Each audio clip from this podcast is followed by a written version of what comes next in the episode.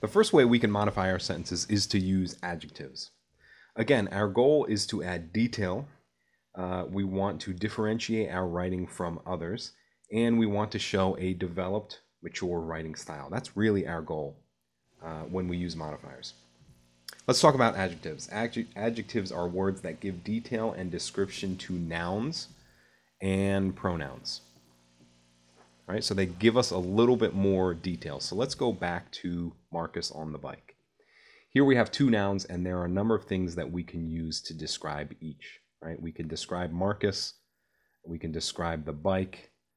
Um, it depends on what you're going after you're writing, and it depends on exactly what you're writing. So instead of just Marcus rode his bike, let's get a little more descriptive.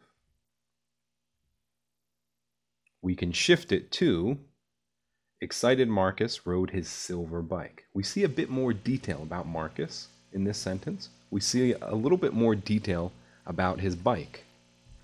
That's quite a difference from Marcus rode his bike. Uh, these are used to put a picture in your audience's mind by adding detail, making your writing sound unique and different, and develop a sense of maturity. And now, take a look at what we've done. We've moved from SVO to something that's a little more complicated. Uh, we have adjectives in there. So if you remember in one of our first posts, we're talking about SVO, and I mentioned it, there, there's oftentimes just a bunch of words crammed in between the S, the V, and the O. These are the words that are crammed in there. Uh, we are making our sentences a little more complicated, a little more descriptive, a little more mature and developed. So let's move on to talk about the second way we can modify our sentences, and that's by using adverbs.